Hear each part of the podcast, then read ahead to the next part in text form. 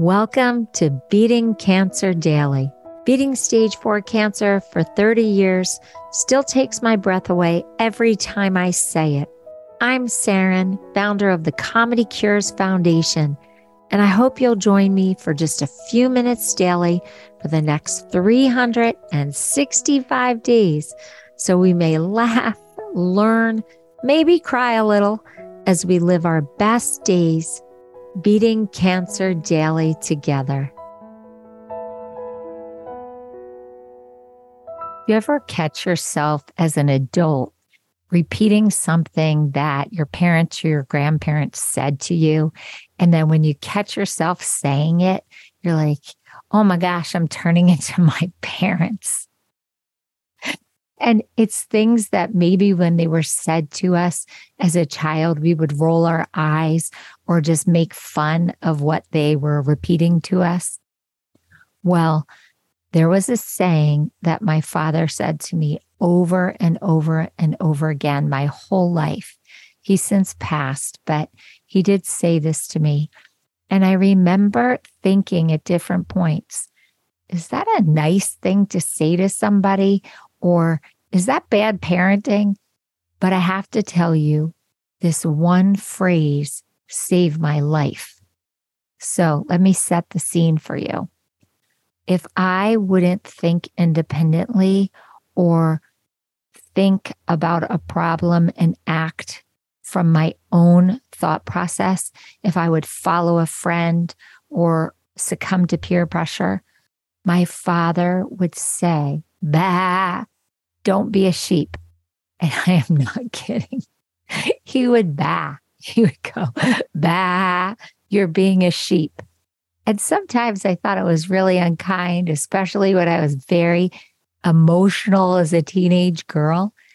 And he would whip that out, and I would get so hurt or frustrated. But then it would make me think Am I thinking independently? Am I just following what another friend is doing? Or am I just accepting this statement as a fact instead of really thinking about it or investigating and researching what is that's being presented? Well, I have to tell you, I actually became a researcher and a journalist at one point in my life. And I think I was really good at it because my father really taught me to have these critical thinking skills. So when the doctor said to me, You have a 99% chance of dying, in my head, I heard, Bah, I'm not a sheep. Says who? and I, I have to thank my father for over and over again saying that to me so that when I was confronted with this painful but outlandish news at a major New York hospital from a majorly respected oncologist, I still questioned it. And I did my research and I did not follow completely what they meant when they told me to get my affairs in order. Yes, did I get a will? Yes, did I get a health care proxy? And yes, did I take care of things that would be needed for my daughter if, God forbid, I passed away? I did all that, but I didn't buy into the mentality or the belief that I had to die. And I just got going. The doctor's statement motivated me to research and look under every rock for a solution to how I could not die. And I think that because my father repeated this over and over again at this crisis moment when this oncologist gave me this terrible news, not only did I think of what my father said and it inspire and charge me up, but it made me laugh that my response to this doctor was in my brain a funny use of what my father had said. So I actually replied, Well, somebody has to be the 1%. But I did it with a comical retort. I did it as if I were saying a comedy line on stage. It was so natural for me to question authority. And I don't want to say that in a fully disrespectful way, but my father taught me to always question, even if it was coming from an authoritative person. And it has served me so many times in life. I was going through a divorce and the judge wasn't paying attention to our case and it just kept dragging on and on. And so in the middle of open court, I actually fired my divorce attorney. And that allowed me to approach the bench. And I thought about it at that moment when I was getting deflected again and my case wasn't getting heard, that I had to do something dramatic to question the system because family court was not working in our situation. So I was actually called up to speak to the judge, and I had my voice heard, and my divorce was quickly processed after that. But if I hadn't learned that from my dad, says who, I wouldn't have had the chutzpah, the nerve to walk over to the clerk, fire my attorney, and then approach the bench and say, as my own voice, as my own representative, that I needed the court system to actually pay attention to this case, that there was no reason that we should be continuing. Now, I had a motivation also. I had been diagnosed with cancer, and I knew that I couldn't fight the cancer battle and a divorce at the same time. And since there weren't big issues, I needed to have the court hear what the issues were and get us processed as quickly as possible. And that's exactly what happened. I got called into the judge's chambers with my divorcing spouse and his attorney, and I was able to explain where we were in the case.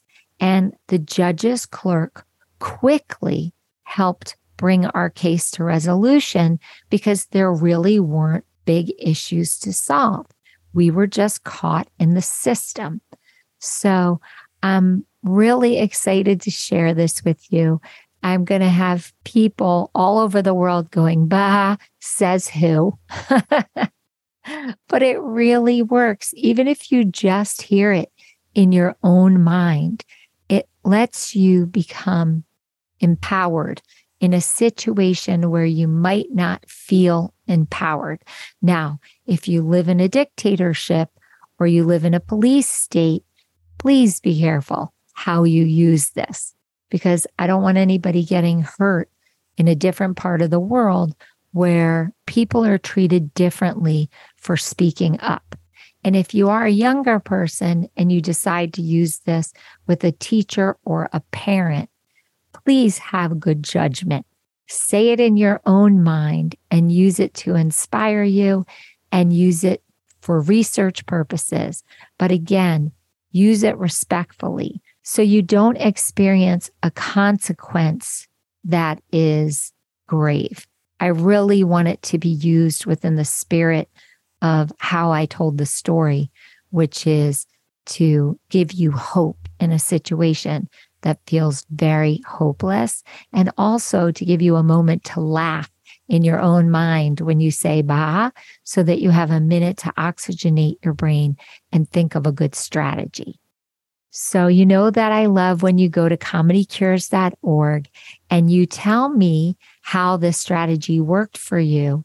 And also, if there was something that was said to you as a child that really served you in inspiring you or giving you hope or drive during your cancer journey, let me know because I would love to learn it and maybe use it for myself and then be able to share it on this podcast to inspire and motivate other listeners. So, you know that I love silly humor. And so I figured I'd share a few that are appropriate to this topic today. The first one is, you know, I love sheep jokes. I think I've heard them all. so dumb. But I've got to tell you one more that I thought was really cute. A boxer goes to see his doctor and he says he's having trouble sleeping. And the doctor says, Have you tried counting sheep? And the boxer says, I tried, but every time I get to number nine, I stand up. now, if you're a boxing fan, you know that if a boxer gets knocked down, they get a 10 count. And if they don't stand up by 10, it's considered a knockout and the fight's over. So that the boxer said he can count sheep, but he stands up at by nine is really funny. and I am a boxing fan. So I just love when I can infuse a little humor into an episode. So I hope you enjoyed it and have a blessed day. And I'll see you tomorrow. If you loved today's episode, then tell the world. Why? Because Beating Cancer Daily and our membership circle are both a listener and donor supported experience. So the more people you tell and the more people that join us, the more robust and interesting programs our nonprofit, the Comedy Cures Foundation, can bring to you throughout the year. I really want you to go to comedycures.org. And of course, I always want you to make a donation. It's tax deductible to the extent allowed by law.